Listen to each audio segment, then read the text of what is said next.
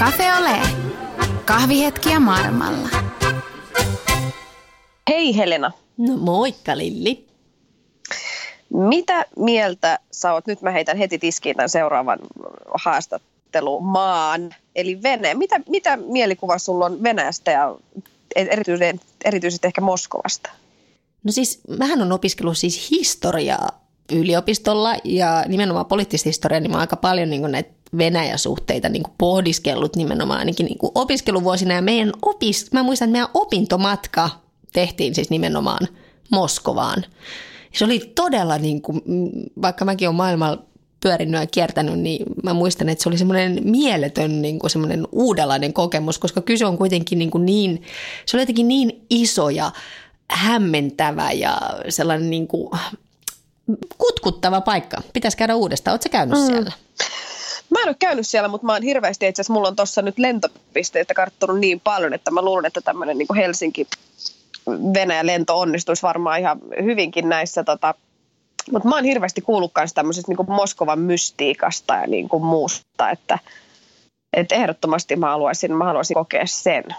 Sehän on ihan mieletön tota, kulttuurien kohtauspaikka ja, ja tietysti hmm. niin kuin puhumattakaan historiasta ja kaikesta. Ja mun mielestä se välittyy myös tässä meidän haastattelussa tosi hyvin, että, että niin kuin se tunnelma ja se, että tavallaan e, e, Moskovan jälkeen kaikki muu tuntuu vähän tylsältä. Sen mä voin uskoa. Mm. Mutta pidemmittä puheitta pääsetään Salla ääneen ja Salla kertoo hänen kotikaupungistaan Moskovasta.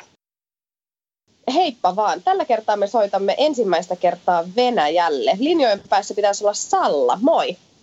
Heippa täältä Moskovasta. Mikä, mikä sut on Salla vienyt Moskovaan ja kuinka kauan sä oot siellä ollut? No Mä, mä oon tota varmaan aika harvinaisesta päästä tota, suomalaisia, jonka, jotka tai jonka on vienyt rakkaus Moskovaan. En, en ainakaan itse tota, tunne ketään muuta, niin kuin, joka on tullut tänne tota, miehen perässä. Mm, miten, miten pitkään sä oot asunut siellä nytte? Mä oon asunut 11 vuotta 12 vuosi on tässä menossa ja tota, sitä ennen me asuttiin Suomessa perheenä ja, ja pariskuntana, mutta nyt täällä, tää, tänne tultiin ja täällä varmaan pysytään aika hyvin. Mikä, mikä sai teidät lähtemään siis Suomesta Moskovaan? Kerro, mikä oli, mikä oli se perimmäinen syy? Joo, joo oikeastaan tota, meidät sai ihan käytännön, käytännön asiat muuttamaan Venäjälle, koska, koska tota, Moskova on valtava kaupunki. Mun mies on ihan täältä täältä kotosia syntyjään täältä. Ja, ja tota, täältä löytyi töitä. Hänellä oli Suomessa työpaikka, joka meni, ja tämä yritys meni konkurssiin sitten. Se meni taianomaisesti konkurssiin niin kuin sen jälkeen, kun hän oli irtisanoutunut ja me oltiin päätetty, että me muutetaan Venäjälle. Mutta se ei ollut kuitenkaan sellainen niin kuin unelmien työpaikka, mihin hän olisi niin kuin, joka tapauksessa halunnut jäädä tai, tai niin kuin, ajatellut, että se on, se on se hänen juttuunsa. Siinä sitten kaiken kesken me ajateltiin. Meillä oli aina vähän sellainen fiilis, että kyllä me varmaan päädytään Venäjälle perheenä. Joka tapauksessa jossain vaiheessa, mutta se missä vaiheessa me sitten päädyttiin, se tuli vähän silleen jotenkin vähän niin kuin spontaanisti mm. sitten miten paljon sä matkustelit niin kuin Venäjälle tai Moskovaan sitä ennen? Että oliko sulla niin kuin tietoa siitä, että mihin sä oot menossa vai oliko tämä vähän tämmöinen niin kuin umpimähkä, että Venäjälle, yes? No siis, no kun mies on ihan moskovalainen, niin kyllä mä olin Moskovassa käynyt ja, ja tota, ihan pitempiäkin aikoja oleskellut, mutta, mutta kyllä, siis vaikka mä kuvittelin tietäväni jotain tai, tai tai niin kuin tavallaan myös miehen kautta tuntevani venäläistä kulttuuria ja, ja kun kuitenkin oltiin muutama, muutama vuosi jo oltu yhdessä, niin totta puhuen, niin ei sitä paljon, ei sitä paljon kyllä ollut aavistustakaan, että mihin sitä oli ryhtymässä. Onneksi. Mi, mi, mitä ne isoimmat, isoimmat jutut oli, mitä vastoin, vastoinkäy, vastoinkäymiset tai muut oli sitten siinä alussa? No um, varmaan se kun meillä oli, meillä oli tämä vanhempi lapsi, oli silloin semmoinen alle kaksi, kaksi vuotta vanha. Silloin kun muutettiin tänne, niin, niin tota, se, minkäla- se niin kuin oikeastaan se raju ero siitä, että minkälaista elämää oli pienen lapsen kanssa Helsingissä kuin mitä se sitten oli Moskovassa. Se oli niin epäkäytännöllistä Moskovassa. Se oli niin, niin, kuin, niin vaikeaa ja, ja, tota,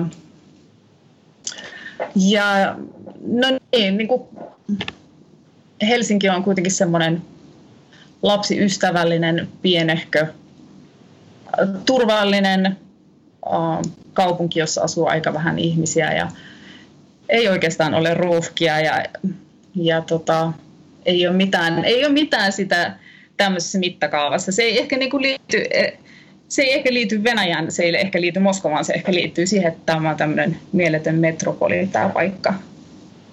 Että mikä oli se suurin niin kuin, vaikeus ja, ja tota järkytys oli se, että mitä se tarkoittaa, kun asuu oikeasti suuressa kaupungissa. Mm. Mitä, tota, mitä sä mietit sitten, kauan sulla on mennyt tähän niin kuin sopeutumiseen, että sä oot nyt 12 vuotta aloittelet asumista siellä, niin missä vaiheessa koit semmoinen, että, että, että, että tämä on nyt mun niin kuin kotimaa tavallaan, että, että, että tämä tuntuu hyvältä, että tänne jäädään? No siihen meni muutama vuosi. Mä voisin sanoa, että ehkä silloin kun tuo toi meidän tota, toinen lapsi, nuorempi lapsi syntyi, niin silloin he, he, tosi pian heti hänen syntymän jälkeen mulla oli sellainen olo, että tämä, nyt, että tämä on meidän koti ja tämä on meidän kotimaa. Että se jotenkin tuli siinä, mä, ehkä siihen liittyy jotenkin myös semmoinen niin, uh, vauva-ajan semmoinen tota, uh, tietty semmoinen uh, täydellisyys, tiedättekö, semmoinen, mm. semmoinen mitä niin kuin vauva, vauva ja vauvan kanssa oleminen voi tarjota missä tahansa maailmaa, semmoinen niin kuin, uh, uusi, uusi elämä ja uusi maailma ja jotenkin siitä tuli semmoinen, semmoinen niin kuin syvä tyytyväisyys olemisesta ja elämisestä. Niin siinä samalla sitten jotenkin tuli myös semmoinen hyväksyntä ja, ja tota, itselle myös sisälle, että tämä on nyt, tämä on nyt meidän koti ja tämä on meidän kotimaa. Hmm. Jos Moskovasta puhutaan, niin mullakin on useampi tuttava kaveri, jotka siellä on asunut ja, ja jotenkin niin kuin heillä on semmoinen syvä viha-rakkaussuhde sitä suurkaupunkia kohtaan. on, niin, on niin kuin hetkiä, jolloin sitä vihaa, mutta sitten loppujen lopuksi kauhean vaikea myöskin lähteä, kun siellä on, se elämä on niin, niin kuin yllättävää ja jännittävää, mitä tahansa voi tapahtua. Näin mulle on kerrottu. Pitääkö se paikkaansa? Joo. Joo, kyllä se pitää paikkaansa, mutta mulla näiden vuosien jälkeen ei oikeastaan niin kuin, ei ole oikeastaan enää sitä vihaa jäljellä, että sitä, sitä, sitä silloin niin kuin alkuvuosina oli, niin kuin, että niin kuin tänään vihasi huomenna rakasti, mutta, mutta nykyään, nykyään se on muuttunut oikeastaan vain niin kuin rakkausvoittoiseksi tämä minun ja Moskovan suhde, että, että, mutta mä ymmärrän tosi paljon sen, että, että tämä on niin dynaaminen, ällistyttävä, myös vihastuttava kaupunki. Tästä, et, ei voi olla mahdollista, niin kuin, että olisi minkäänlainen neutraali suhtautuminen tähän kaupunkiin. Mi- miksi sä rakastat sitä niin paljon? Kerro vähän, mitä ne, esi- mitä ne asiat on, mitkä niin kuin tekee siitä niin mielettömän?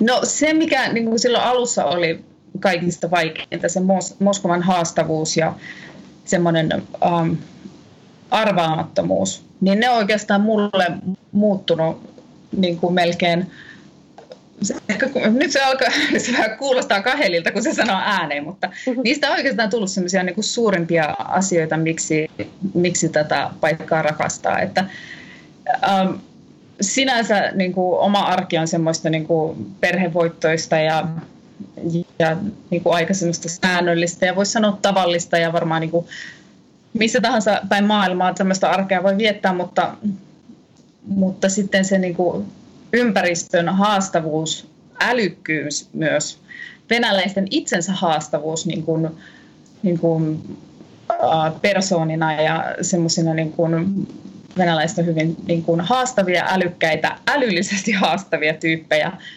äh, sivistyneitä, nopeita. Moskovalaiset erityisesti on tosi nopeita ähm, niin tota, se tuo semmoista niin kuin jatkuvaa jatkuvaa niin kuin mielenkiintoa tätä paikkaa, kaupunkia ja ihmisiä kohtaan, että ei voi olla rakastamatta. Mm. Mistä sun piti Salla sitten tota, tavallaan luopua, kun sä muutit Venäjälle, että, tai niin kuin Suomesta, kun te lähditte? Onko sulla jotain sellaisia asioita, miten sä hirveästi Suomesta ikävöit? No enää mä en ikävöi kyllä Suomesta yhtään mitään. Että en, niin kuin, en voisi en vois ajatella, että me asuttaisiin siellä perheenä enää. Vaikka siis ymmärrän, että elämä, elämä voi mennä monella tavalla ja, ja tiedän, että se ei niin kuin, mitään niin kuin asioita ei voi sulkea oikeastaan pois. Uh, mutta uh, luopua on pitänyt, luopua on pitänyt tietynlaisista niin kuin, semmoisista suomalaisista vapauksista ja mukavuuksista, mitä liittyy siihen, että Suomi on pieni maa, puhdas maa, puhdas luonto, kun tämä on kuitenkin tämmöinen aika autovoittoinen, mielettömän suuri miljoonakaupunki, niin semmoisista mm. myös semmoisesta perhearjen niin kuin helppoudesta on pitänyt luopua, että, että, tota, ää, että lasten, lapset, isotkin lapset pitää viedä kaikkialle, että niitä ei se yksin päästään minnekään. Ja, ja tota, mikä Suome, Suomessa sitten on taas ihan käsittämätöntä, että niin ei tarvitse, ei tarvitse tehdä silleen, että lapsia pitää valvoa paljon, paljon, paljon paremmin ja tiukemmin ja lapsille ei voi antaa sellaisia vapauksia niin kuin Suomessa voisi ja se tietenkin sitten kahlitsee, tavallaan niin kuin, hirveä sana käyttää oikeastaan, mutta kahlitsee vähän niin kuin vanhempien arkea eri tavalla mm. kuin, kuin, se, kuin mitä olisi Suomessa. Me ollaan Salla hirve, hirveästi puhuttu meidän podcastista tästä tavallaan, että kun on kerran lähtenyt Suomesta, niin sitten on hirveän helppo tai, tai ei saa ehkä niin pysähtyä ajatella, että se maa, mihin on vaikka ensimmäisenä muuttanut, että on, onkin sitten se maa, mihin haluaa jäädä. Mutta sä oot selkeästi nyt päättänyt niin, että, että teidän on, te asutte pysyvästi Venäjällä, niin, mutta haikailet sä joskus vielä jonnekin muualle? No, um, joo ja ei. Et mä, vähän, mä aika helposti voisin kuvitella, että tällaiset um, ehkä ehkäpä moni, monikulttuuriseen parisuhteeseen äh, tota, päätyneet tyypit, kuten minä, saattaa olla vähän myös, saattaa olla helposti sielultaan vähän semmoisia maailman matkailijoita ja semmoisia, mm. mä olen myös, myös sellainen, että, että välillä on kyllä vähän semmoinen fiilis, että hei, lähettäisikö, lähettäisikö muuallekin. Me matkustellaan perheenä aika paljon uh, joka vuosi ja tota, uh, mies, mies matkust, ty, rakastaa myös matkustelua ja muita maita ja kulttuureita, mutta tota, joskus me vähän niin kuin leikillä ollaan heitetty, heitetty jotain niin kuin muuttomahdollisuuksia, mutta, mutta ei ole kyllä mitään suunnitelmaa tai, tai tota, ajatusta, että se, se kun jotenkin jotenkin kun kerran on pikkutaaperon kanssa muuttanut maasta toiseen, niin jotenkin edelleenkin mä mielessäni vaan totean, että se on ollut ihan tarpeeksi. se on ollut ihan tarpeeksi haastavaa. Tosin nyt kun lapset on isompia, niin, tota, niin tässä vaiheessa vähän tuntuisi, että ei, ei se olisi homma eikä mikään, mutta tota, ei. Mut varmaan se on itselleen valehtelua. Kyllähän se varmasti olisi iso, iso juttu niin. nytkin muuttaa jonnekin. Sä sanoit, että harvat on siellä Moskovassa muuttaneet sinne niin kuin sinä, eli rakkauden perässä. kun sä tapaat suomalaisia, niin minkä, miten, mikä heidät sitten yleensä sun näkemyksen mukaan on tuonut sinne? No, uh, jos totta puhutaan, mä tapaan täällä tosi vähän suomalaisia. Jossakin vaiheessa olin, tunsin enemmän suomalaisia t- täällä siinä vaiheessa täällä vielä oli enemmän suomalaisia. Pietarissa on enemmän suomalaisia kuin Moskovassa ylipäätään. Se on siinä niin mukavan lähellä varmaan. Ja, ja tota, Moskovassa tällä hetkellä on ilmeisesti tosi vähän suomalaisia. Mutta Joo. yllättävää kyllä, mä olin tänään koko päivän kaupungilla suomalaisen naisen kanssa äh, kahvilassa istumassa ja rupattelemassa. Tämä oli vähän tämmöinen erikoinen päivä.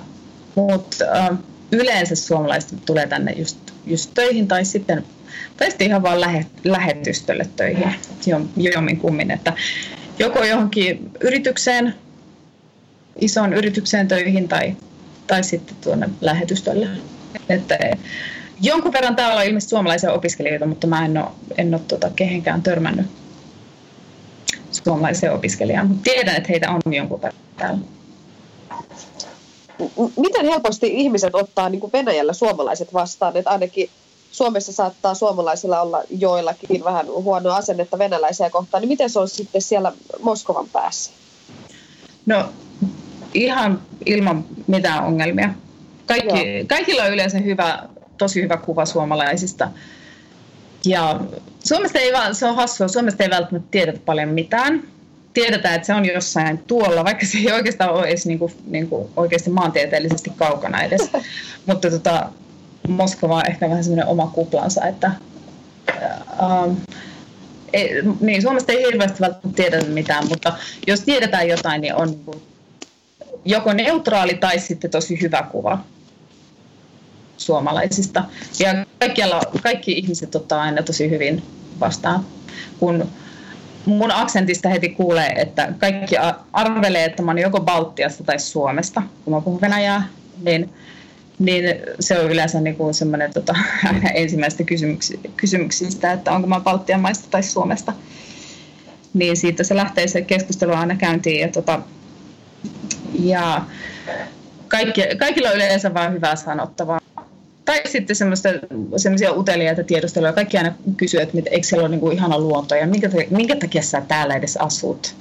Et siellä on niin puhdas luonto ja niinku, siellä on niin rauhallista. Kun Moskovassa ei todellakaan rauhallista, niin kaikki on aina, että mitä sä täällä teet? Siellä on niin rauhallista. Mutta onko siellä sitten vähän jopa tylsää semmoiselle, joka tulee Moskovasta? niin, on, on suoraan sanottuna kyllä. kyllä, kyllä siellä on nyt näin, kun tota, nykyään kun käy Suomessa, niin kun on tottunut Moskovan vilskieseen, niin se on semmoista tota, mukavaa aivojen lepuutusta, kun käy Suomessa. Ei, niin kuin, ei, ympäristö ei haasta eikä ihmiset haasta. Se on semmoista niin kuin, hiljaista, rauhallista ja tota, on täällä semmoisia ihan, ihan on tavannut ihmisiä, jotka on niin Suomi-faneja ja käy siellä, käy siellä tota, ahkerasti lomilla ja luonnossa liikkumassa ja just autolla vaikka ajaa täältä sinne ja autoilee Suomessa ja lomailee ja hiihtää ja sitä sun tätä, jotka sinne just menee sen rauhallisuuden ja hiljaisuuden ja puhtaan luonnon ja kaiken semmoisen takia, koska siitä saa semmoisen täydellisen vastapaidan Moskovalle.